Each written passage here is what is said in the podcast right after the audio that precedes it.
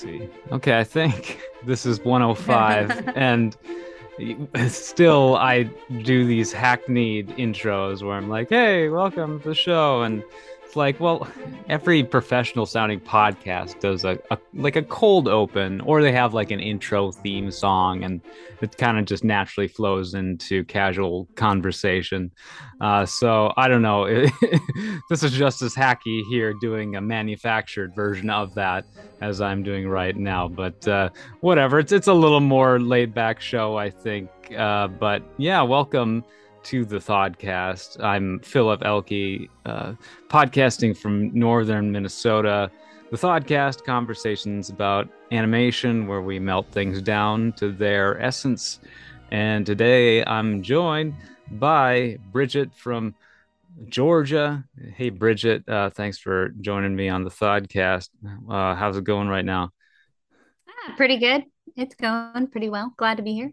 yeah, I say a little more laid back because uh, we are waiting for another host co-host, but uh, she'll be joining us at some point. But uh, we'll get underway with our little discussion here. It, will be a fun one because uh, this subject is one that's of major interest to myself and probably uh, anyone who's a fan of animation or Pixar. So uh, we'll we'll just kick this off and try to get us. Uh, I don't know, not get us I was going to say get as far as we can with Alex, but I'd, I'd rather her be in on as much of this conversation as we can. Um, well, she did say there's a chance she isn't coming. Okay, I so she may or may not be here. okay, there we go. I uh, wasn't keeping tabs on the uh, on the Slack, aka the Facebook messages. yeah. uh, right. Yeah. Here we go. Um, well, hey, if it's just the two of us, then uh, we can make a meal out of talking about Inside Out because there's a lot here.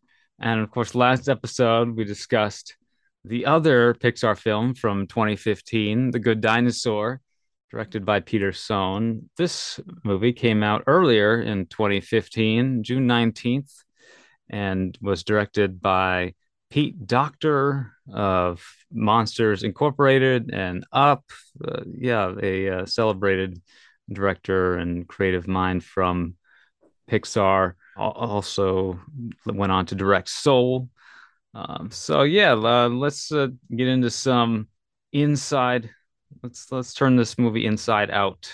Uh, the the working title was the unenti- the uh, the untitled Pixar movie that takes you inside the mind. oh, that would have been more wordy, that's for sure. Uh. oh, yeah, yeah. The movie that takes you inside your mind. Um, yeah, cer- certainly similarities to things that had come previously, but mostly a very original and unique idea as Pixar is often capable of delivering. Uh, what did you think when you saw Inside Out for the first time, Bridget? So I'll say Inside Out is actually one of my probably one of my favorite Pixar movies. Um, just because I was like, it's like one of those like heartfelt movies, but it's still funny. Um, and it's not like, I mean, I don't know. I guess there are some like heavy parts, mm. but I feel like it's all relatable. Like it's things that you know a nine year old kid is probably going through. Um, I mean, I vaguely remember being nine, but I do remember being a teenager, and it mm-hmm. kind of felt the same mm-hmm. almost. Mm-hmm. Um, so yeah, like I thought it was like when I watched it, of course, like the most heartfelt part to me was like Bing Bong. Mm. That like the part when she like forgets her imaginary friend, it like killed me the first time I watched it. And so like I've rewatched it since then, and like now that my daughter is now the same age as Riley, and I'm like, now everything makes more sense because I'm like I've had these like little fights with her being like sarcastic and having an attitude and she's like i don't know why i'm being like this. I'm like i don't either. So it's like now it like it makes it even relates more now that it's like i'm on the other side. So i've been on both sides now and i'm like man this movie like hits home. It's really it's a really good movie. I really like it. It's it i don't know has special impact for me and uh we were maybe going to get a fellow Thodcaster uh, Jody Pulaski back on the show for this to talk about the Minnesota connection uh, because uh, she and I grew up in Minnesota, and there's kind of connection here with Riley and her family moving uh, from Minnesota to San Francisco. Uh, interesting kind of life change that would have a lot of um, just generate a lot of chaos within the mind of a, a child.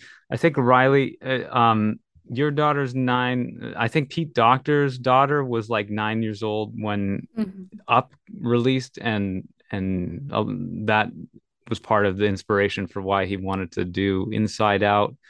Um, Riley, I believe, is 11 because um, at the end you see that big puberty button come in, or the yeah, the, what's the puberty? yeah, because she says that she's 12.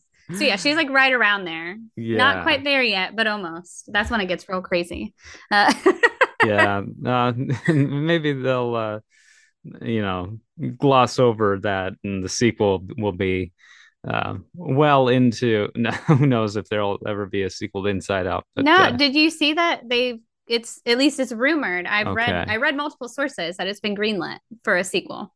Oh, hey, I yeah, because I there's like a whole list of like I guess hmm. possible potential new characters. So I'm assuming more emotions, but they were hmm. like everything that I've read, and they all seem to match. At least in these details, is that she'd be about 15 so no, it's going to be smack dab in the middle. Like Yeah, okay. Well, I love these characters, these emotions. Riley uh yeah, she, you know, is sort of the setting of the film more so than essential. I mean, she's she's a major character, but we mainly follow these anthropo- anthropomorphized emotions as Pixar has a tendency to take certain um, inanimate objects or in this case abstract concepts and turn them into characters with human uh, emotions and uh, yeah, motivations.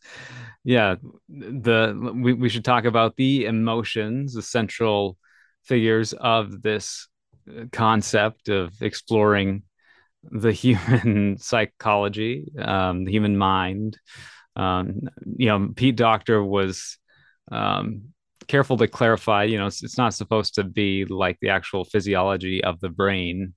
You don't see dendrites or, uh, um, you know, different, you know, brain structures or anything like that, different chemicals. Uh, but like, yeah, the you know what are emotions and and there are five seen here um, and would they potentially go a new direction where they would introduce a whole new wrinkle, or would they stick with this um, this core group? I, I mean, I I kind of prefer they keep things sort of consistent within the world that they've established, but they could almost and take it, I, yeah. Well, I think that's what they're going to do because it did have the five main casts, so it, it they would bring them back, but now I guess they'll be getting like additional, like more emotions as you know mm-hmm. she gets older and has more interests in things. Um like the one that i saw was rumored is lust. Um hmm. the other one was like anxiety. So like fear versus anxiety. Um since those are different. And so there, there's a couple of different ones. I'd have to pull the list back up. Because there's actually already like rumored people that they've like picked to do it. In some of the articles i read like most of them match. So i'm like curious how like deep they are. If they've recently got greenlit like this year for a sequel. Mm-hmm. so it'll be interesting to see. I'm very, I was like, oh, like I love Inside Out. So I'm like, I'm really interested to see like what they'll do with Inside Out too, if there's like even more, even more to deal with. Cause it's kind of like, if you think about it, like these emotions, the five emotions that are working, I guess, in Riley's mind, mm-hmm. they like, this is their job and they're all trying to be the best at their job. So it kind of like makes them competitive. And so I couldn't imagine there being like 20 people competing to be like the best, the best emotion.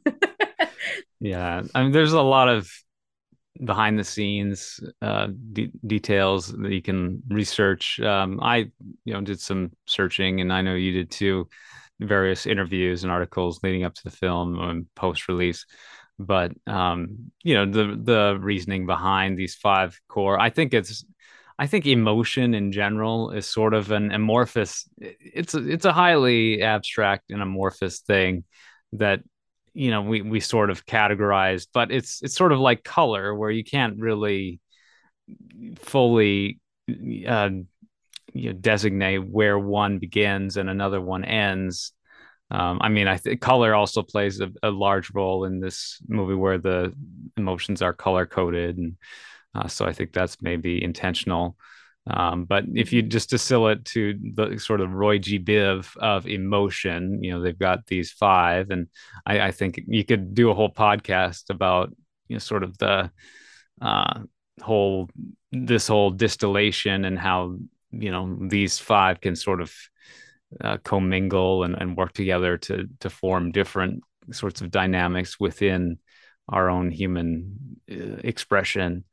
So I, I'm I'm happy with how it it came out in the end. Uh, I mean, I guess uh, there were uh, as many as 26 different emotions considered for the character, you know, for the emotional characters, uh, and the last two to be dropped were pride and what was the other one? Uh, uh, let's see. Pride and Hope were the last to be scrapped. There were hmm. others like Ennui and Schadenfreude. oh, that that, that would have been different. yeah, very specific. Yeah. yeah, they'd be like, "How do you say that?" yeah. I really like that Ennui one. That one. That's my fave. very, yeah, yeah, very contemplative.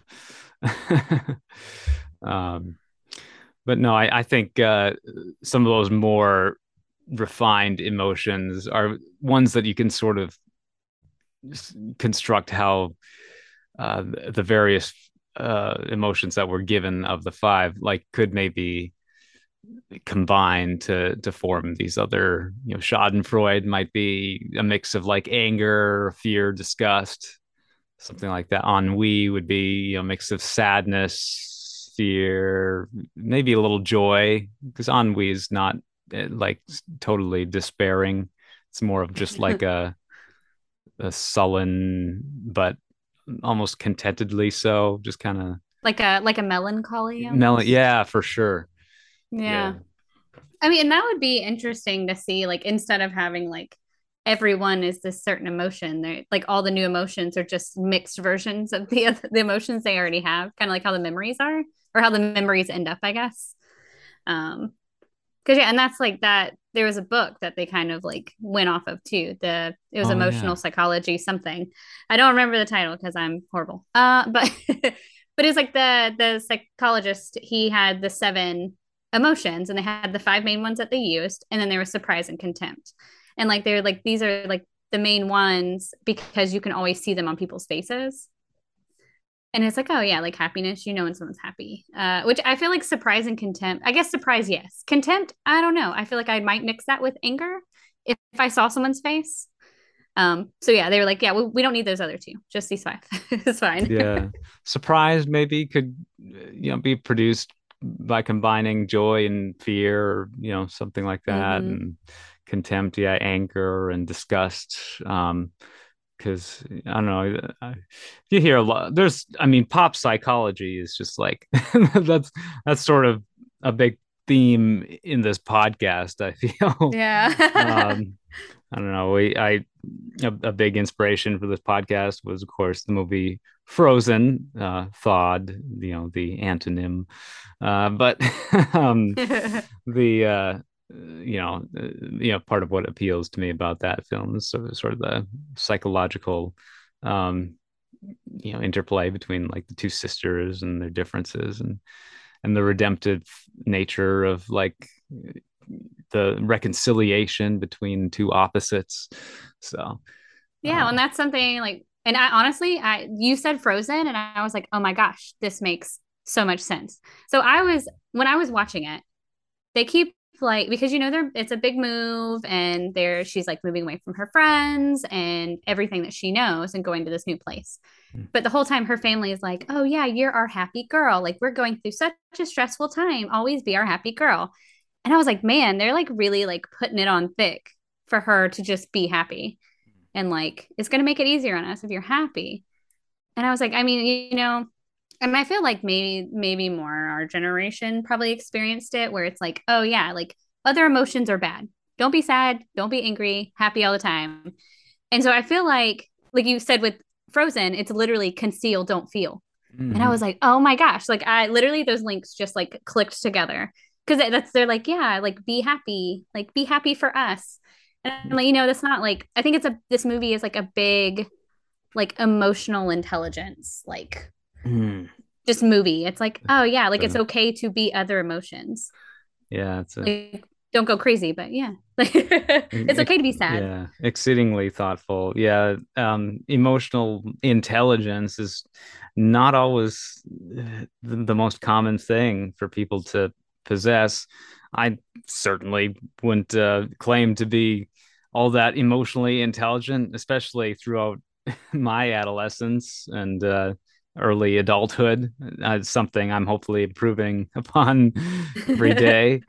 um, yeah, the, and I mean, even Pete Docter discusses this, and there was a, a great quote from him in one article I saw where he was kind of discussing this tendency to suppress or for people to be just oblivious to their motivations, you know, why they're doing something, why they're responding in a certain way. Um, you know, um, here, here's the quote. He's like, um, you know, you start to think of, okay, why did that person actually do this? They say they're doing it for this reason, but what is it actually that's driving them? And they're probably unaware of it because a lot of us are. Uh, there's so many different layers to things that as soon as you become aware of something, there's yet another one below it so it's definitely changed the way I look at people behaving, people's behavior, my interactions with them. I grew up in Minnesota where the model is everybody's nice and everything's pleasant and you don't say anything bad or negative. Not that I'm looking for any negativity, but I'm less sort of scared of some negative stuff happening. Like if we get mad at each other, that used to really kind of freak me out but now I recognize that's healthy. It is what we do, and it's everybody defending their own sense of what's fair and so on. And so it's really been helpful for me. So him describing his work on Inside Out. Yeah, I mean, I feel like that's like a really like healthy way to look at it. Cause like even because like I feel like things outside of happiness, especially like in this movie, and you see it in Joy herself. She's like, no, I'm the one that needs to drive Riley. Sadness, you sit in your bubble, do not do anything, don't touch anything because you're going to break it.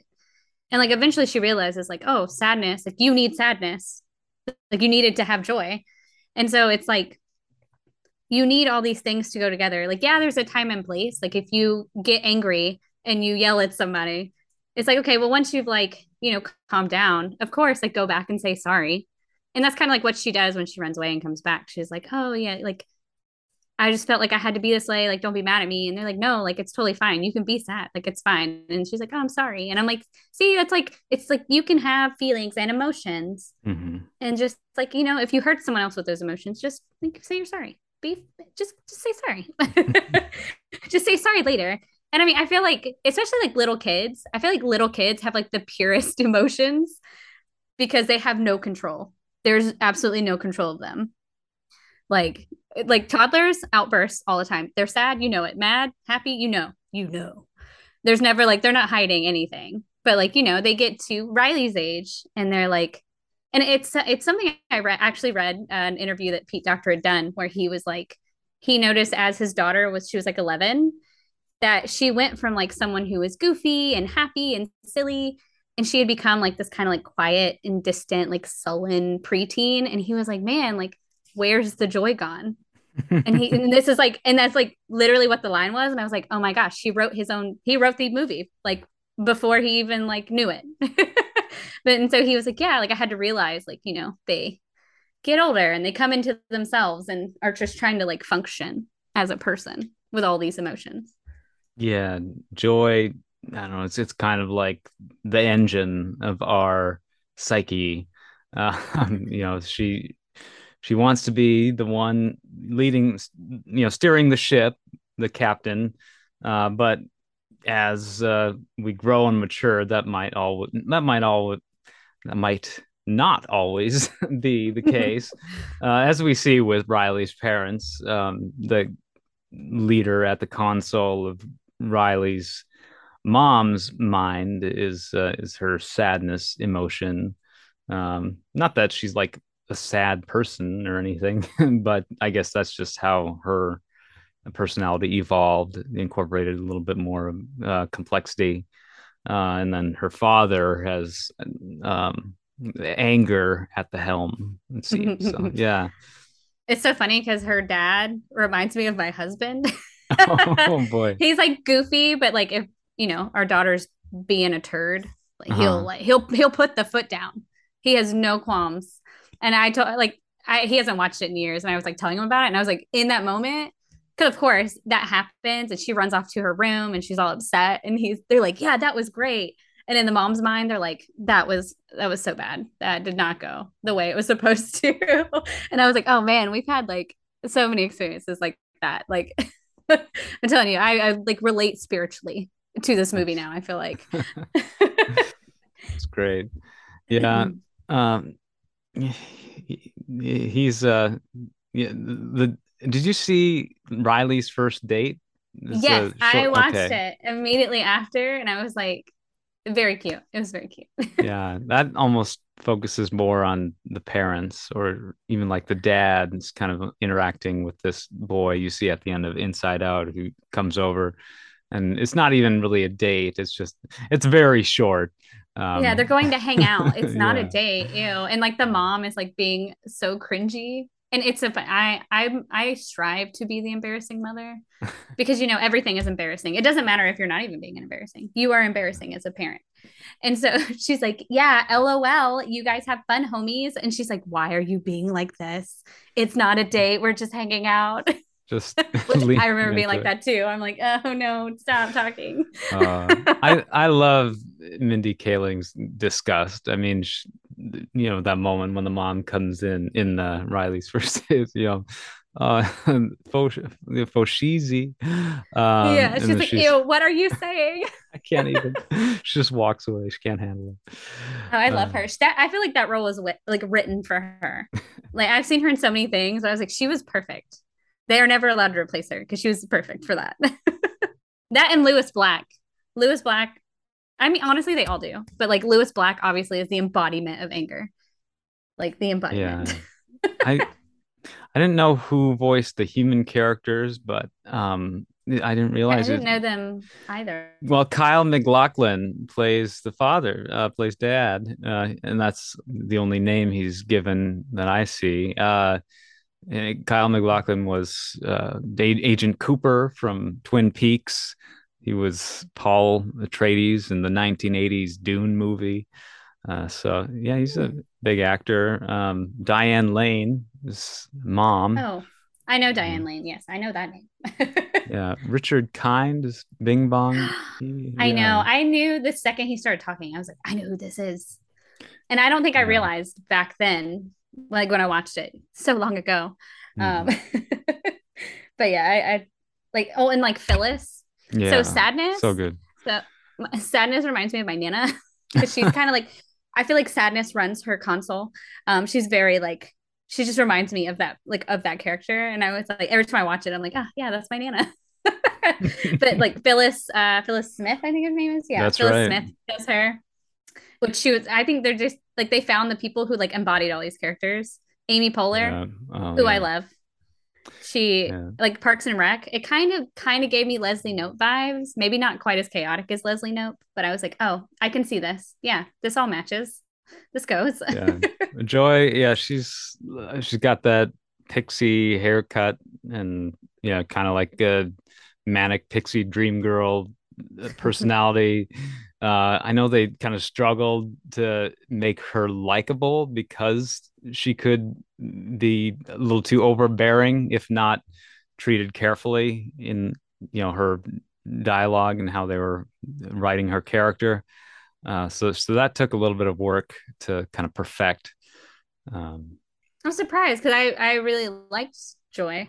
Yeah, yeah, no. So I'm surprised that they were like struggled with that. Mm-hmm. You know, I could see how it's like yeah. you, you, don't want a character to be too, you, you know, like uh, like almost like you know Barney or something from like a kid's like from yeah. one of those, you know, really little um kids program, you know, obnoxious things like that. Um Yeah, when they probably had to tread lightly because she's mm-hmm. like she's the one that's in control and she's very much like no it has to be like this but they have to do that without her being bossy. She's like exactly. no we have to do it because it's in the best interest. Hello stop.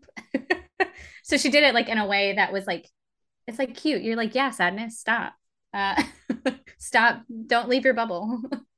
Um kaitlyn dias or d-i-a-s is how you spell mm-hmm. her last name. She's riley so and she's done some other stuff so potentially would return to the role if uh if they do make inside out 2 oh um, i'm sure too because she did mm-hmm. riley's first date and oh she's 23 so she'll she'll be right age to be 15 year old riley. Oh yeah. I mean you can cast you know uh, pretty much any a woman of age any age to play yeah. a 15 year old yeah. Did you know that pete docter did a voice? Oh yeah what? He was dad's anger. Oh wow. He was okay. the voice of dad's anger. I love that. Because I was like, I'm looking at the cast of the people that I don't know who they are, mm. like all the other characters, and there's surprisingly like a ton of people. Like Rashida Jones was the cool girl, which I okay. I did not I did not notice that. That makes granted, sense. I guess she's a she's like a kid, so probably wasn't listening for it. But yeah, there's like a ton of people in here. Like John Ratzenberger's in it. Yeah, a lot of people I didn't realize. That uh, anger is kind of a significant role, right? The father's anger. I I didn't even clock that those were different actors necessarily. I thought maybe they just got either um, you know Lewis Black doing anger for like the other for for dad or um or just the voice sure. of dad. But yeah. Yeah, I think they're all different. So Lori mm-hmm. Alan did Mother's Sadness. Okay. Cool. So I guess maybe it I mean, I guess it makes sense that like the character or like the emotions in Riley's head, their voices are different than like what would be in her mom's head or what would be in her dad's head. Um, mm-hmm. I mean, for the other ones that didn't really talk a whole lot, it could be that they might have reused people, but yeah, they had different people for like their main console controller emotions. Bill Hader's incredible. Um, I don't know if you've seen Barry. Mm-hmm. great show. I love Bill Hader. Yeah, and he he actually I read an interview that he did, and he was like, "Yeah, this character was written for me." He's like, "I am that character. I am fear." He's like, "I am afraid of everything." I don't know. I mean, he, he can be intimidating too when when needed. Um, the uh, the idea of like these emotions filling kind of a certain role and and just very um, elegantly kind of slotting into their designated role without spilling out too far into other you know expressing other emotions the the emotions themselves you know they're these anthropomorphic characters so they they don't exclusively like they have dimension beyond just their singular emotions that they represent. Um, but I, I like I kind of there's a subtlety to like how um sadness, you know, she she impulsively reaches for like these uh these core memories, sort of these thing I don't know why why why is she, why, why is she corrupting, you know, quote unquote these memory balls that she keeps seemingly being drawn to? And i you know and it's not like she's trying to be sub- subversive or you know insubordinate. Like there's just something sort of like uh uh you know I think it's like grail. nostalgia yeah. yeah. Well, I think it's like nostalgia it's like because like if you look at her core memories um when joy is in the pit mm-hmm. and she's looking at them they're all from when she was little and so i'm like i wonder if like nostalgia is kind of like a touch of sadness because mm, I, I, think yep. like sadness people think like oh crying sadness that's it but i think like looking back at something with like a longing memory could be kind of sadness and so maybe that's why she's like she's looking at them and she touches them and it's like okay this happy memory it's so long ago now it's like kind of it's happy and sad because it's like oh i remember that that time is so like long uh, like long ago and so I think maybe that's what it is. Like she's not like because mm. she touches so many memories when she's being dragged she, through the the yeah. her, I was like, man, stop touching them. her compulsivity might be the result of her being the most repressed of the mo- emotions. So that too, because she's yeah. not allowed to do anything. Yeah, um, the most misunderstood, perhaps, or the the most needed but least utilized in respect to Riley in order to cope with her new circumstances. Riley probably doesn't have the greatest, you know, grasp of these other, you know, not not as not not as commanding emotions like fear. You know joy is the one in charge and i think riley's quite familiar with the, you know feelings of joy. Uh, but fear anger disgust um, they're not as repressed per se but i also don't think they've been as you know crucial to riley's development and then sadness is the one that she really needs to sort of get a like grapple push it on. down. Yeah. Yeah.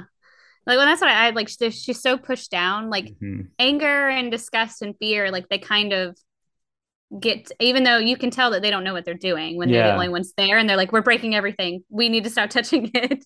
Um, you can tell that like they don't know what they're doing. They're like, "Joy's been running the show. We're just Mhm. trying our best." But like sadness, they were like, she was basically like repressed Mhm. like pushed down because like to joy she was like oh no this is like i was the first one here. This is my job to be the Mhm. main one. And i mean and that's why i said like it, it's kind of true for like little kids. You only have so many emotions. And like the bigger ones like i guess like when they get angry or they're sad like those are like Mhm. bursts. It's not really like the overtone. Usually like little kids are happy. So as like as she's gotten older joy's like this is my job and they're like no like you kind of need all of us can't just be you all the time Yeah. Yeah. And you see, you know, they eventually start to combine to these different memories. Yeah. And that's interesting how, like, these memory balls form uh, whenever a, different emotion is being expressed or a different, I mean, just a, a, a new um, memory gets formed. But um, gosh, you see the whole, you know, endless uh, long term memory bank of corridors of memories. It didn't seem like Riley was forming that many memory, you know, these memory balls were showing up that frequently to to have as many as we see out there in long-term memory, but maybe maybe they are just whirling through uh, and and we don't see uh, as many as the, the you know as we seem to when we're in headquarters. I don't know. yeah you don't get as many i know my favorite thing is like the jingle the jingle that they Oh, pop yeah. up because it's so true Mhm. you get like an earworm and it's stuck in your head forever like we don't talk about bruno or like something from hamilton Yeah. well i will just be sitting in my bed and it's like alexander hamilton and i'm like why are you here Hmm. i love it but why are you here it's two o'clock. What do you want? Maybe th- there are like a lot of backup copies of each memory and because the human mind is weird every time a memory gets like copied it sort of changes slightly. I don't know, did you know that like every time we recall a memory it almost degrades in some ways? Like it'll sort of change Yeah. and you know Well, yeah I, I feel like it's also like the longer ago it was, Mm-hmm. it's like, oh, I recall this memory, but like certain details are gone, or what I remembered is not how I remember it. Believe me, my mom like fact checks me anytime I remember anything. She, she's like, that's not ha- what happened, or that's not all that happened. I'm like, okay, well, I already forgot. I don't, I don't know what happened. yeah yeah memories aren't yeah they're not the most reliable i think there are you know different ways we can sort of accentuate our ability to remember specific details and, and sometimes our memory is more clear um, at, than at other times um, but yeah the you know this yeah the the little jingles i don't know do you have a Tripledent gum jingle that uh, yeah you said hamilton i don't know Oh well, that or like jingles from what- like that came on. Um, we had "Drive Baby Click Click." It's a it's a car commercial, and that was like their tagline. But since I was a child, it was "Drive Baby Click Click Beep Beep." It will never leave my brain. Never in my life will it leave. It is stuck here forever. and I think they still use it though. They've been using it for like 30 years. They will never stop. yeah i mean i this is especially pertinent for marketing you said you worked in marketing too but like did, yeah. that that's sort of the the ultimate goal is to develop a, a Tripledent gum. This type of yeah. well, yeah, like we have one that's like uh nine nine nine nine nine nine. It's wow. the guy's phone number for his company, okay. and it's the smartest thing he's ever done because I'll never forget it. If I ever need a like a car wreck insurance guy, I got him. I think that's what it's for. Like the famous clip of Hitler from that one movie, Nine Nine, or uh, Inglourious Basterds. That's a yeah, when Tarantino. Um, the the uh, have you heard the jingle? One eight seven seven cars for kids. K A R S. Yes. or like, gosh, what do you remember the the college the college one? Oh. Gosh, uh, it was they made like multiple of them. It's like a it's recruitment like thing, or yes. Huh. It was like a whole song. I will remember it later, and it's gonna mm. drive me crazy. But it's like on the tip of my tongue. I can like hear the jingle in my brain. My and it was one that isn't on. the most. Yeah, I, am not the it most. It was one that came right on TV. yeah. yeah. Um, colleges. Yeah, they're all they're those like for-profit universities that you see advertised a lot. Um, you know, I, I it's like I I don't even want to um, venture naming any the, off the top of my head, uh, you know, because I'll I'll probably get the name wrong. But um, Trump University, uh, um, yeah, there, there's just a lot of fun fun thing. Uh, well, in uh, the Good Place, I don't know if you saw.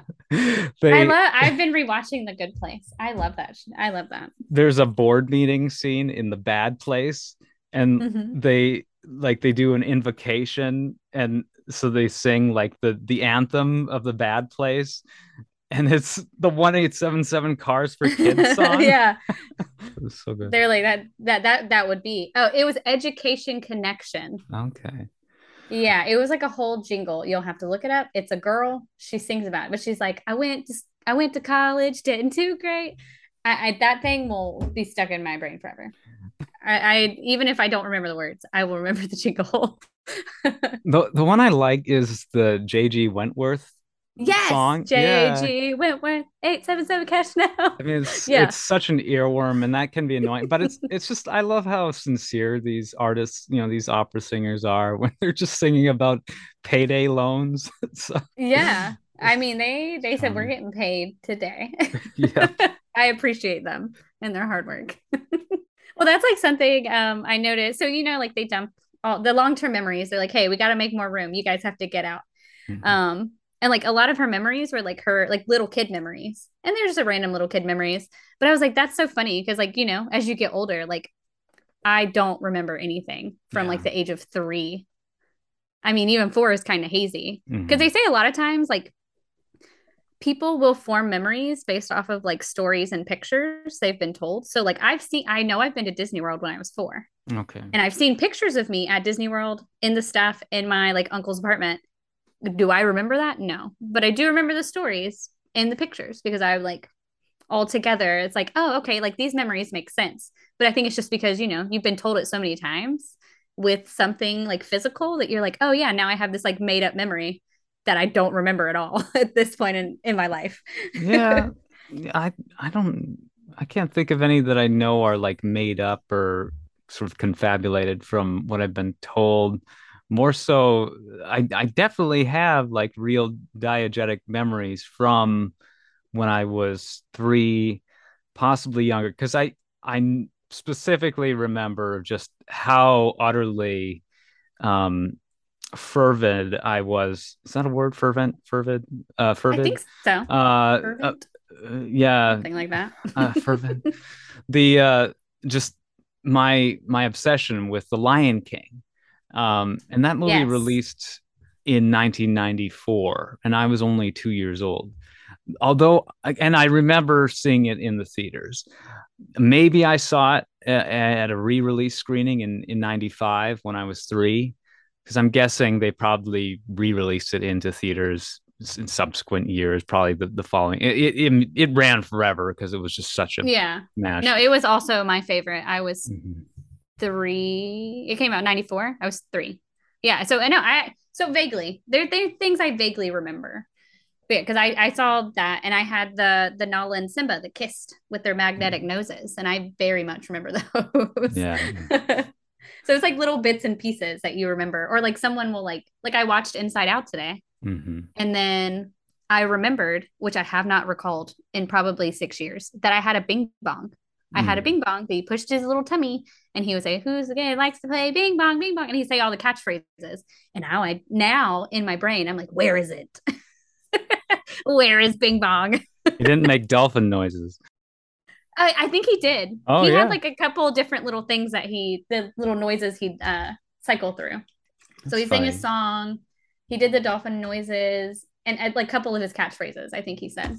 I had a bizarre synchronicity happen to me the day I saw Inside Out, and I probably went to see it opening day or opening night. You know, probably Thursday night screening here in my my hometown in Minnesota, um, and that like day because it released June nineteenth. I probably saw it June eighteenth, Thursday night, and and like that day there was a episode of a podcast that released June 18th. I, I looked up the date.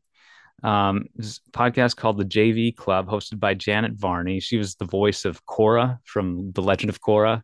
So Yeah. I, I got turned on to her podcast that way. And she interviewed this uh, comedian friend of hers named Amir Talai. And between the two of them, they had like a little special phrase that they just said, you know, to be goofy. And uh, that phrase was bing bong And- like literally as I was listening to the episode as I was driving to the movie theater and they were talking about uh, and well yeah they like randomly said bing bong to each other and like how that was an inside joke between the two of them and then I I see this movie and there's literally the phrase bing bong never had any meaning to me I I don't think I'd ever heard it uttered you know prior to June 19th or June 18th 2015 whenever I saw Inside Out uh, except for this podcast I which was the thing I was literally doing as I That's funny. That's how you knew. That's It's you knew you needed to be there in that moment. I, yeah, I don't know. It, it- it's because, like, I'm sure how many people have come up with the phrase "bing bong" just because it's a nonsense thing that's easy to say, and probably millions. But, yeah, well, because you have ding dong, which is Yeah. similar enough. Because that's what I'm trying to think. I'm like, I don't think that I had ever heard bing bong either before. I, I there was ding dong, there was bingo. it's just like don't know if I- I'd heard bing bong. yeah, like baby talk because he's a Yeah, uh, a imaginary toddler, friend. imaginary friend. Yeah. yeah. I don't know. Did do you know of any like imaginary friends from your childhood? Oh, um, so I had I had a um a slew of them because I was the only child until I was six. Um, so I had Nala, so original, Nice. I know. Um, I had roses, not rose, but roses, and I had Tintin, again original. okay. But yeah, my mom said I had like a slew of them that I would just hang out with. And then I went to kindergarten and she said that one day she asked about my friends because I would like play outside with them and talk to them and like have tea parties and stuff. And she was like, Yeah, what happened to like your friends? And I was like, Oh, they moved. Huh. I got real friends and I was like, Bye, go. Bye, Felicia. Um, yeah, bye, y'all. I don't need you. Sorry. I yeah, I can't recall having an imaginary friend, but I did have a name I would say just whenever I wanted something or focused my attention on something, I would say Ernie. So Ernie from Sesame Street. Yeah. I, Yeah. just, I would if I wanted something, I'd reach for it and say Ernie, Ernie. so See, like, I think it's because, like, you know, those are all like shows and things you've watched. So you're like, Yeah, mhm. yeah, that's my friend. Get this for me, please. it's like why it's so crazy like how wild kids imaginations are. Because like now mm, they'll be like let's play pretend and i'm like okay. I've I've heard it said. yeah. I, I i've heard it said and i kind of i agree wholeheartedly that all kids are basically geniuses. Yeah they just they, aren't don't know. trained you know? Uh, but yeah just the the sheer magnitude of their creative power uh is just raw untempered uh it is just astronomical compared to most adults. And the sad thing is that you know that the utility of that is of diminishing relevance as we age. And even like there's pressures once we're in adolescence to not be quite so uh, audacious and uh, ostentatious about our expression of certain you know things that that might be socially um you know undesirable. But yeah. Well yeah and that it so in one of the interviews with with Pete Docter that I read he said that um a lot of what he put into the film because of course there's like you know all the emotions but he said that of course it was like based on what he was observing from his daughter but kind of what he was also going through as like a parent to a kid who's getting older. Because he was like i was like you know because the kids are like funny and goofy and silly and happy and he said that it was like realizing that he because you know when you become an adult and you have kids it's like you get mm-hmm. to do it all over again mm-hmm. you're like mm-hmm. oh now i'm playing pretend and we're being silly and doing all this and he was like and eventually they outgrow that and you're like dang this era is over mm-hmm. and so he said it was kind of like almost like a sadness or maybe like more of like a nostalgia thing because it's like oh i'm not ready to let this part go but they're like you know growing up and becoming adults and you're like oh boo so i thought it was like interesting it's like you kind of watch it like you don't realize when you're going through it what's happening because they actually asked if he had like consulted his daughter on anything and he was like no no wow. because she wouldn't have known they're like at that age we're not cognizant enough to like mm. know what we're going through and the, so you become an adult and you're like oh now I know. I have so much knowledge now. And so you watch someone else go through it and you're like, I can help you. And they're like, please don't. And I'm like, yeah, let me help. I, um, I did read he he received the ultimate compliment though, which was good movie dad from yeah plainly plainly good movie dad and i'm like yeah. you know what that that is about as much as enthusiasm like we're still in the silly phase but mm-hmm. there are times that i do something and she's like looks at me and she's like what are you doing? And I'm like, oh, come on, that's funny. It's funny. And she's like, no. I'm like, it is. that yeah. that's when you become the embarrassing parent. You go from fun to embarrassing. Yeah, I yeah, definitely definitely got to do what we can to to foster the positivity and the joy, you know. It it can yeah, there there's things that can conceal it and obscure it and it as long as we don't let those things linger like that's that's kind of the key with any mindfulness practice you know the, uh, people have described inside out as a very mindful film and like i've you know i know a little bit about mindfulness and meditation things like that and I, I guess the key is just sort of like not getting stuck on any one thing um, yeah don't don't conceal don't feel then you'll freeze your whole town. Don't do it. Exactly. don't don't free. Don't get frozen. Yeah. You'll get on a. You'll steal your mom's credit card and get on a bus and go back to Minnesota. I love that. Yeah, the Minnesota does play a significant plot point in this film, um, and I I know what it's like to, you know, get on a bus in the in, in California, whether Northern California, or Southern California, and not necessarily uh, have a very clear idea where you're going. Not, I'm not that I was ever running away. It's just uh, public transit is complicated.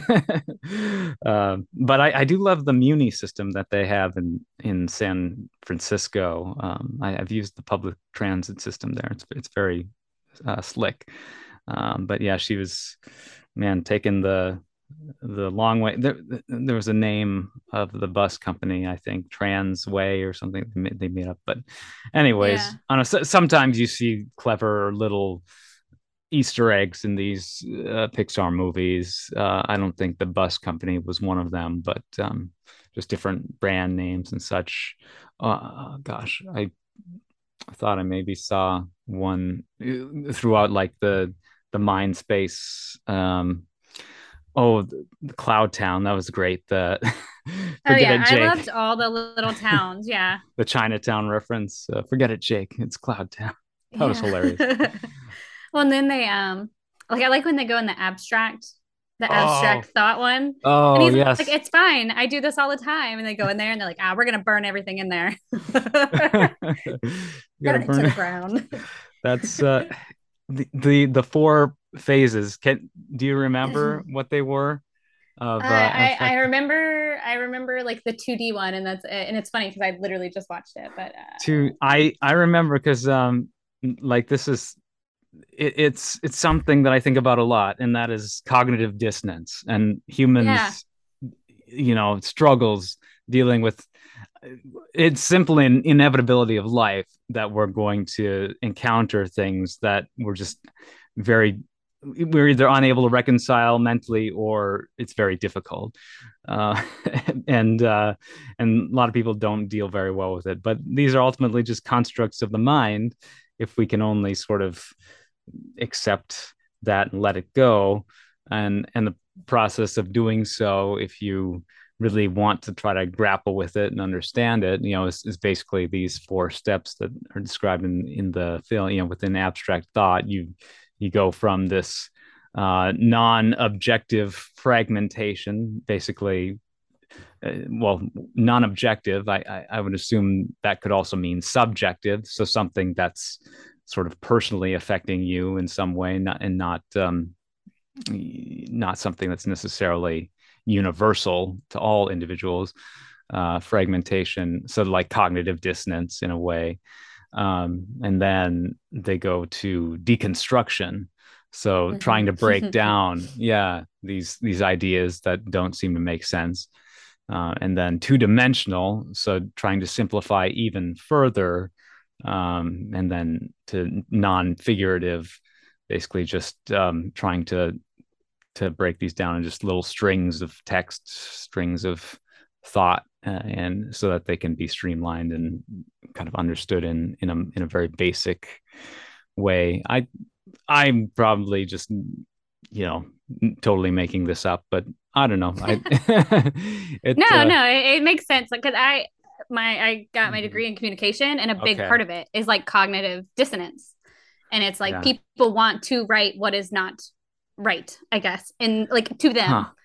and so they will like go out of their way to make it right, yeah, and like they'll fixate on it until it's right to them. So like, I honestly like with the abstract thought, I didn't even like think about cognitive dissonance when it was happening. I was just mm-hmm. like, oh no, you guys are stuck and you're gonna die. Uh, but it makes sense like, oh, we have to get out before we become the lines and become nothing, basically. Um, yeah, which is yeah. funny. It's like, yeah, we have to write this because you're not supposed to be in here. well, I, and I feel like cognitive dissonance often comes from you know encountering people who just don't see things in a way that aligns with how you see things um, and then that can create strife. Uh, so like attempting to try to make sense of how another person you know walking a mile in someone else's shoes sort of thing. Um, you know that that can take time and practice to sort of develop that skill. Um, and yeah it's just it's good to to try to at least endeavor to, to see things objectively so you don't have that non-objective fragmentation that occurs. I, mm-hmm. I, mean there's a lot of wisdom you can derive from I, the, the little moment when they're on the train of thought and joy spills the boxes facts and opinions. Yeah. Bong just he's picking them up and indiscriminately throwing them back into different boxes. Like don't worry it happens all the time. Yeah it's fine Facts, Your thoughts are factual. What's it's the difference? I know, and that's like when I I liked the the boyfriend generator, and she was like, oh. "This is new." He was like, "This is new. What is this?" and he was like, "She doesn't have a boyfriend. I'm from Canada." that's yeah, that's relatable. Yeah. It, oh no, it definitely like when I don't know. I'm sure at that age, I was like, "Oh yeah, I have a boyfriend." I did not. I was I was like ten. No, I didn't. I mean, social media, you can, you know, find any sort of, you know, admirer from any region of the globe to, to maybe uh, start a little, you know, flirtation with, but I don't know. Well, that's I, like, um, she had a phone. I was yeah. like, they're like, oh, I'm going to call her phone. And I was like, oh, dang, she's like 11. Should I, should I be preparing myself for phones? Okay yeah yeah that's that is you know definitely a major factor of you know the modern era and how oh my yeah, gosh my phone didn't there was no internet on my phone when i got my first phone so mm. there was no big screen either i had like the little one on like a nokia so i'm like that's an interesting that's going to be an interesting like development i mean you, you kind of see it in uh red, turning red. They yeah. have all the social media and stuff too. Mm-hmm. Um, so yeah, I was like, oh no, phones. I haven't. I those been like farthest from my mind. yeah, I'm I'm not a parent, but I just feel like a lot of the, these things really boil down to the relationship between the child and the parents. Mm-hmm. You know, just hoping that there's, you know, the necessary de- degree of trust so that whatever decision is made, you know, okay to have a cell phone or no cell phone, like at least there is some, you know, conciliation or some um, amicable agreement that can be reached.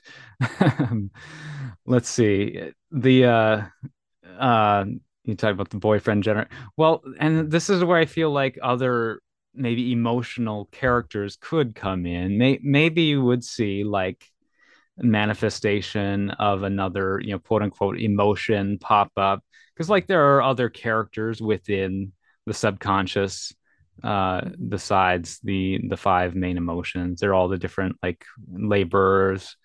Uh did, did they have a name for those little like jelly bean I think, characters?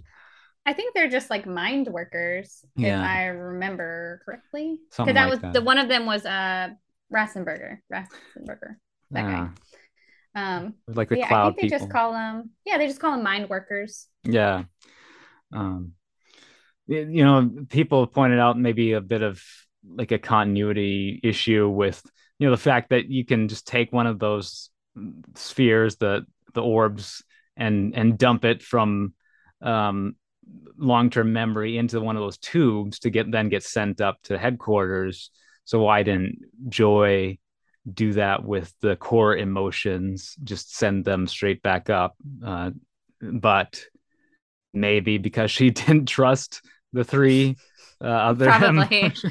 she's like no no no no no. She's like i i am the boss here. I need to also yeah. be there. Yeah. I mean she didn't even she didn't well and honestly like if they touched them would it make would it change the memory? It so doesn't disgust touched one of them? Because yeah. sadness touched it and it immediately made it sad. But fear is seen holding a joy memory. Oh um, yeah he puts them all in there he tries to use just regular memories of hot you know when riley's at the hockey practice. Mm-hmm. um, so he didn't like convert those into fear-based memories um, but they're se. not core memories. Yeah. Yeah might yeah. be different. That could be different. Yeah. Um, but even though sa- sadness turned all those into she, sad yeah. ones. She's just like infectious i guess. Yeah she's having uh her Pon farr Sorry, Star this Trek. Is, this reference. is her. this is her villain era. Uh. yeah, she's she's a she's a bit more radioactive than uh, than the other emotions.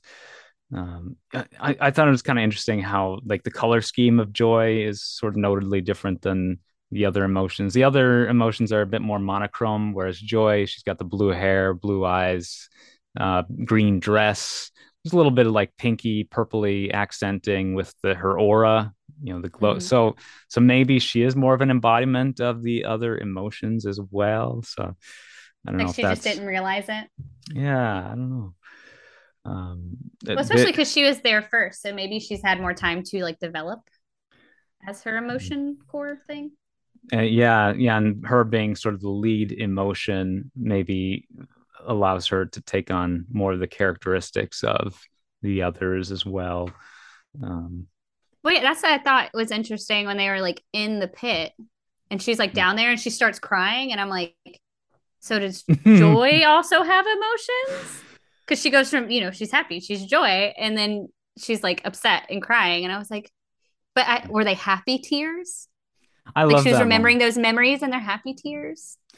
She's clearly sad, but like, yeah, I, you know, it's best not to overthink it too much. Yeah. I, well, that's what they said. They were like, we're not going super deep with psychology here. Please don't.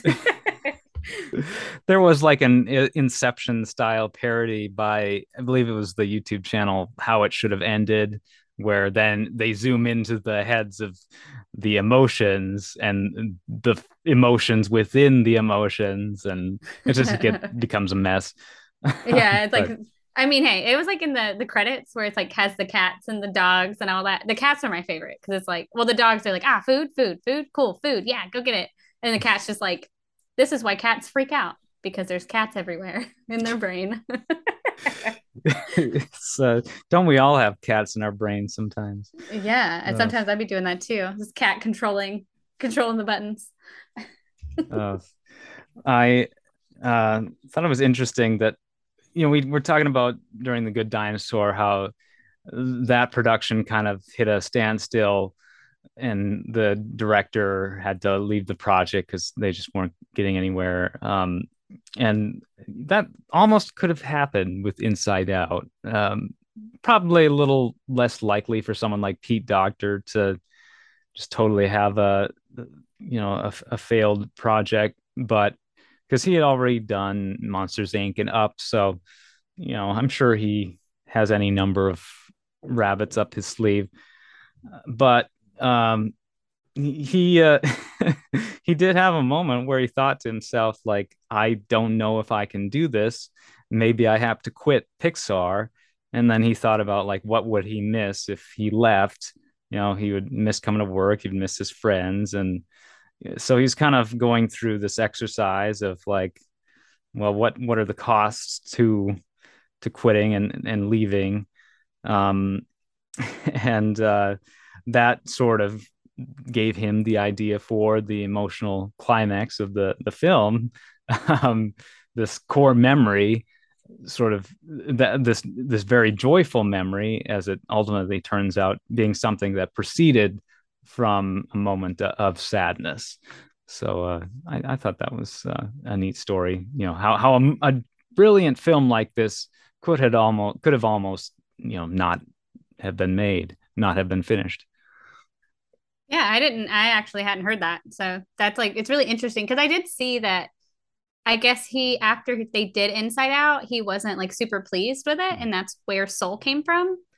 Mm. Um, so it's interesting to know that like that moment because she's like, oh, okay, like you need sadness to have happiness, mm-hmm. and that that kind of like kept him going. He was like, yeah, I like it, will be fine, and then mm. you know he's still there. He's like, oh great, now I'm gonna pump out Soul. Mm. We're gonna gonna make people cry forever and ever.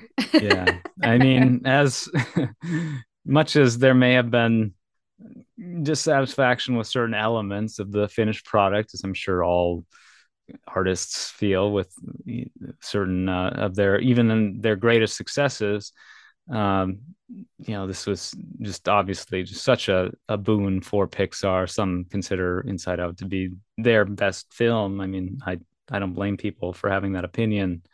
Uh, but I know this moment of crisis for Docter came uh, three years into the project, so it's just crazy how much time like gets spent. Yeah, uh, they took five years, right? Yeah, I, I think yeah. it was about five years. Well, Up came out in 2009, so okay, yeah. six years in between those. Yeah, pretty crazy. um, the I this this film probably should have gotten nominated for Best Picture. Uh, other Pixar films had been, um, but uh, only two, Up and Toy Story three, two consecutive years were nominated for Best Picture of the Os- Oscars, and this handily ran away with the uh, Best Animated Feature Oscar. I mean, I'm not surprised with Up. Yeah, Up was like I, apparently Pete Docter is just very good at like ripping your heart out, and he's like, "Oh, do you want to be happy again? Here you go." Like, because yeah. they're like so like, at least those movies because I really like Up and I really like Inside Out. Um, it's just like they're so heartfelt. Like you can feel that he like has put his heart into this movie, and maybe it's because he does it from his own experiences, so they are relatable. Like, I mean, I love yeah. Monsters Inc. Don't get me wrong, but it's I don't I wouldn't say it's as heartfelt as like Inside Out is, or the beginning sure. of Up when they crush you, crush you with sadness just to bring you back up. yeah, I mean, I I mentioned on a previous episode, um, I I don't think I brought it up during our Good Dinosaur episode, but I mentioned during Lightyear that the most emotional I ever got at a Pixar movie was the Good Dinosaur. But I I think you know if I were to look at it objectively and, and sort of compare them all equally um, under sort of uh, you know similar circumstances inside out would be towards the top. I i was getting emotional you know throughout this most recent viewing yesterday. Um and i wasn't even feeling in a particularly like melancholy or emotional mood. Um, so many different like i love the moment where joy is you know down in in the pit and you know crying over the you know just the, these moments of seeing uh, Riley being forgotten, basically.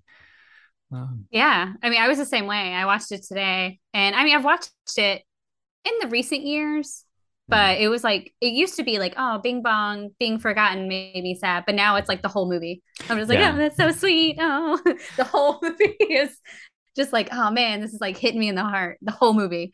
yeah, yeah. The the Bing Especially Bong, like at the yeah. end when she comes back and she's like, I'm sorry, I was just trying to be happy and I just can't. And they're like, it's okay. And I was like, oh my gosh, it's okay.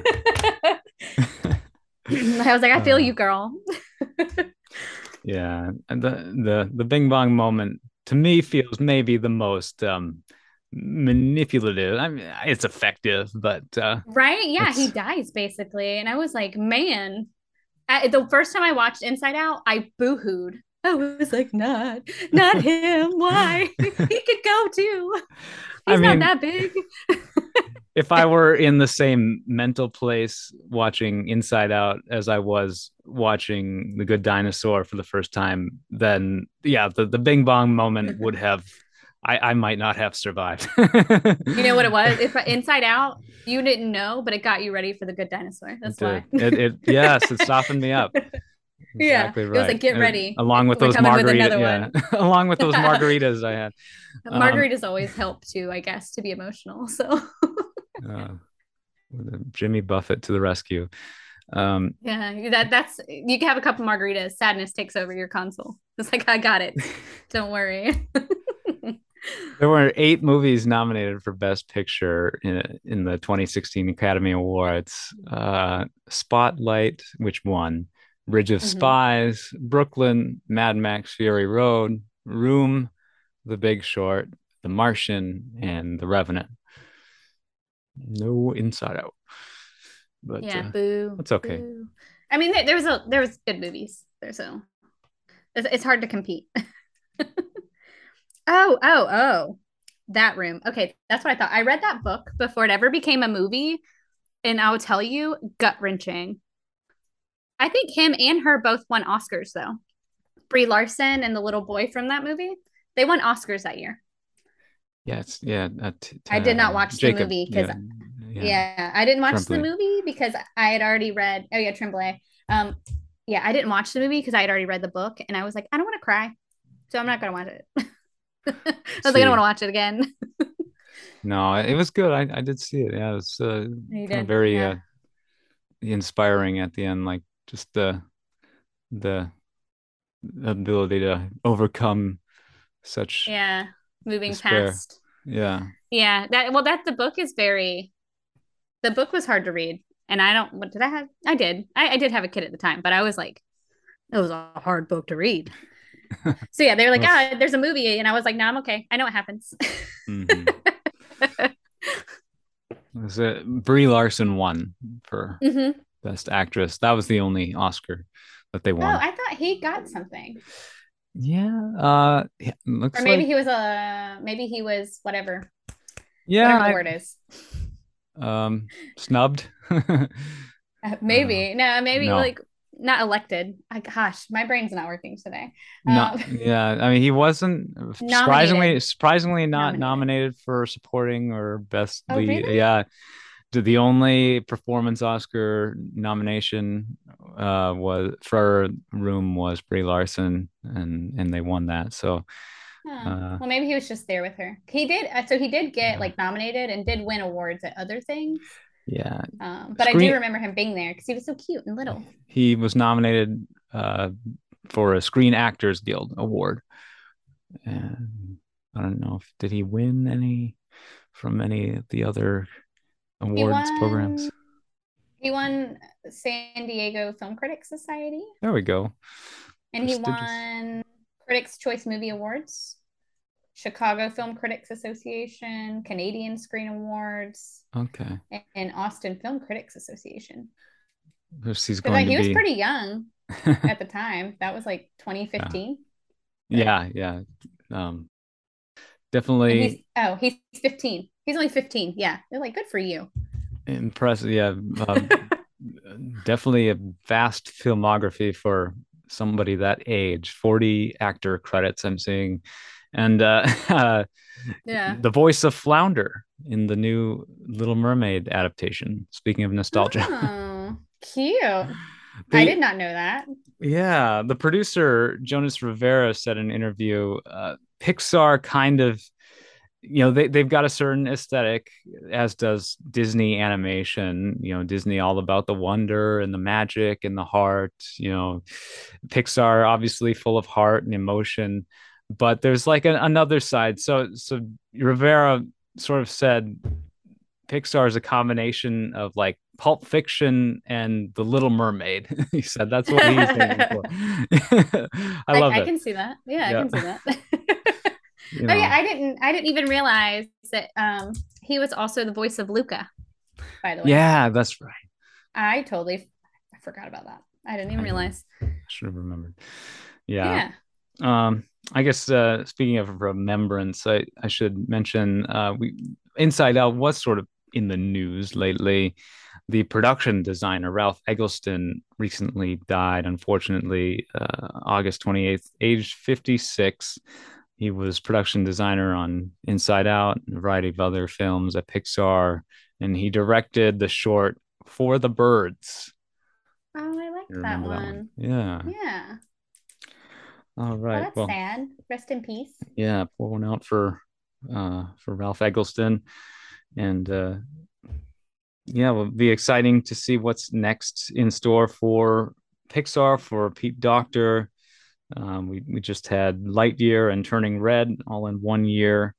Uh, oh, I, there's like a new movie called Elemental on its way. Peter Sohn, Pete Sohn, that's his uh his next directorial endeavor.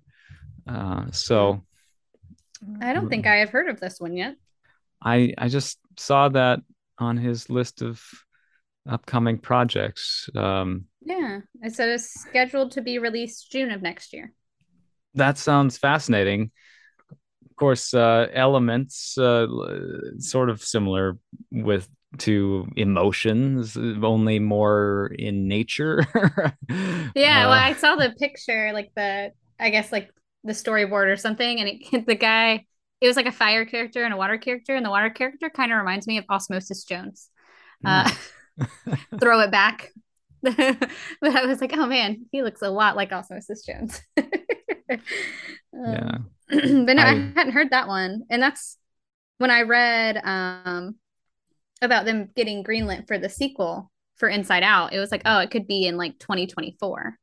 And Okay. I'm like, have they already like been working on it and they just needed to get it like greenlit to do like actually do production?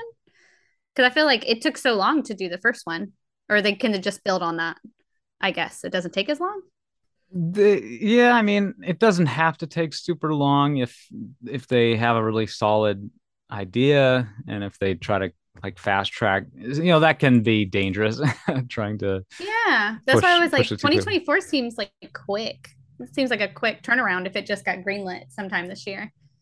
But I'll be interested to Hmm. see what they do with it. Like, are they going to have like a villain emotion? Who knows? Mm, yeah. Because you were saying that earlier. You're like, oh yeah, they could just send like send stuff back, and I'm like, oh yeah, there could be bad emotions hiding out in out in the mind somewhere. Yeah, yeah. Um, what is the Toxic uh, love. Yeah, the Tim Curry played Hexxus in Fern Gully, so like some kind of Yeah, infection uh, so, along those lines, like the demon comes. that that'd be a little intense, but you know. well, they get, they might be like um, it could be like something like an infectious like emotion that makes the other emotions like bleh, like dark and bleh. there was the Pretty. virus, yeah, in Ralph Breaks the Internet, Mhm. something like that. No, I uh you I never mean, know. Osmosis Jones. They had a Oh. virus. now I'm stuck on Osmosis Jones. That's yeah, that's a great callback. Um It is. They had a virus. He was yeah. trying to kill a human. Who played that character too? It was a, it was a great Thrax uh, in Osmosis Jones. Um, who did they? Osmosis Jones, I know, was Chris Rock. Thrax yeah. was Laurence Fishburne. Oh yeah. Yeah, I mean he has a great voice. I'm sure if I watched it, I actually watched it like in the last year, and I was like, man, what a throwback! Great casting. I love it. Yeah. Mm. So yeah, uh, we'll see you back in or uh, we'll we'll see you back for Inside Out 2, where Riley and her emotions fend off Thrax. yeah, uh, yeah, Osmosis Jones comes from Elemental to help. It'll be a, a crossover. Um, Who did Osmosis Jones? Oh gosh, yeah, the production company is uh that's a good question. I don't think it was DreamWorks, was it? It was Warner Brothers. Okay. That makes sense. Because I remember there was a show. They actually had like a kids show like afterwards. I guess it did well yeah. enough that they had like a little show. And I don't remember what channel it came on, but yeah. Apparently mm-hmm. it was mm-hmm. Warner Brothers. Mm. Yeah, Warner Animation makes sense. Um yeah, and that was like a full blown like uh theatrical release, as far as I recall. Well, yeah, well, it was like half cartoon, half live uh-huh. action. Yeah, well, yeah, big name. They had Bill Murray. Mm-hmm. Yeah, Bill Murray. That they were inside, so it's like all the inside stuff was cartoon. Yeah. Which I, I, for some reason I forgot. Well, so, so the show wasn't. The show was just inside, but the movie was live people and also cartoon bacteria and things. I don't think I've seen the whole thing. Like I, I feel like we watched it in health class, uh, but like I hope I've... that's that's all they did in health class. We're just gonna watch Osmosis Jones over and over. yeah, I don't even know if I caught the whole thing when we did that. It was, uh, I don't remember it very well. Maybe we'll have to cover that sometime. No, the only reason I remember is because I have watched it like in the last year. I don't know why I did. Maybe my uh, my daughter probably picked it, and I was like, "Oh yeah, it's a throwback. We should watch it." Because like, I honestly yeah. like did not remember, and then I'm watching it, and I was like, "Oh yeah, like they do that, and they're like fighting because I guess like the virus gets to like the brain or the I think it gets to the brain, and they're like trying to hmm. fight him so he doesn't kill off Bill Murray."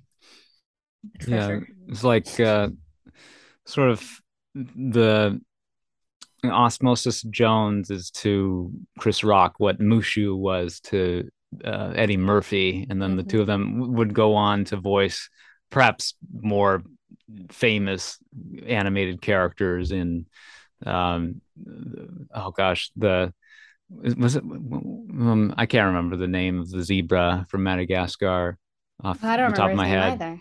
Uh, we also have um isn't donkey Chris Rock is in Hotel Transylvania as well, right? He is, or, and maybe is I I'm not as familiar with Hotel Transylvania, but oh, I am. That yeah. that was my that was my daughter's generation for sure. I've seen them all. Uh, Madagascar. Yeah, he's in a few different animated. Marty. Marty, Marty the zebra.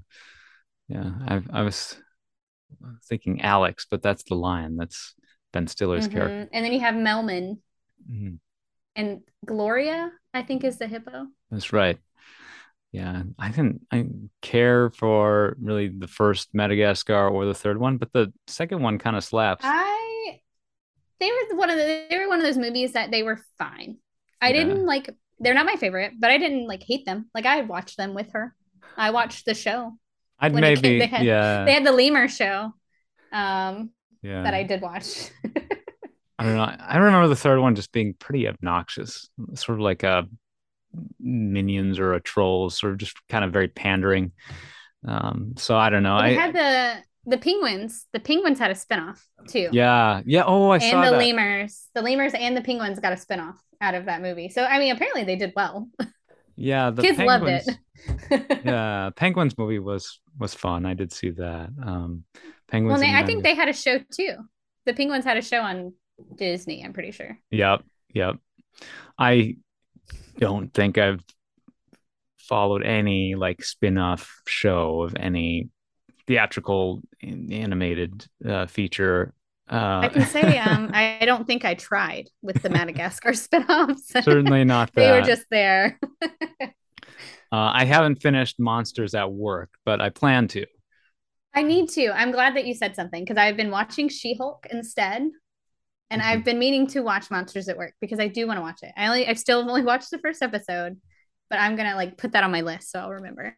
Yeah, I'm behind on stuff. There, there's a, a run of three consecutive weekends with Formula One races, so there's a lot of. Co- I I'm obsessed. Like I watch all the sessions in their entirety the the practice free practice qualifying and then the you know the full two and a half hour race that they do on sundays so i mean uh, that that takes up a lot of my uh, streaming time uh, but anyways um, well thank you so much bridget uh, yeah we we mentioned alex unable she was to surprise. yeah surprised yeah. with uh responsibilities exactly so, so unfortunately, well, we'll get her and Jody next time, I'm sure. Yep. Well, uh, this was fun though, talking inside out. Um, any final thoughts? Uh, no, I All had. Right. I mean, this is one of my favorite movies. So yeah, don't don't conceal your feelings. Got any? Uh, that's it. yeah. Anything to plug? Social media, so forth. Uh, sure. You can find me on Instagram at Bridget. That's Bridge with a T. Five two four six. Awesome. And you can find the Thodcast at thodcast.com, streaming on SoundCloud, Spotify, iTunes, Apple Podcasts, Google Podcasts, Amazon Music. Uh, and uh, find us at Thodcast on Twitter and Instagram. Find me at Philip Elke on Twitter and Instagram. Twitter and Instagram.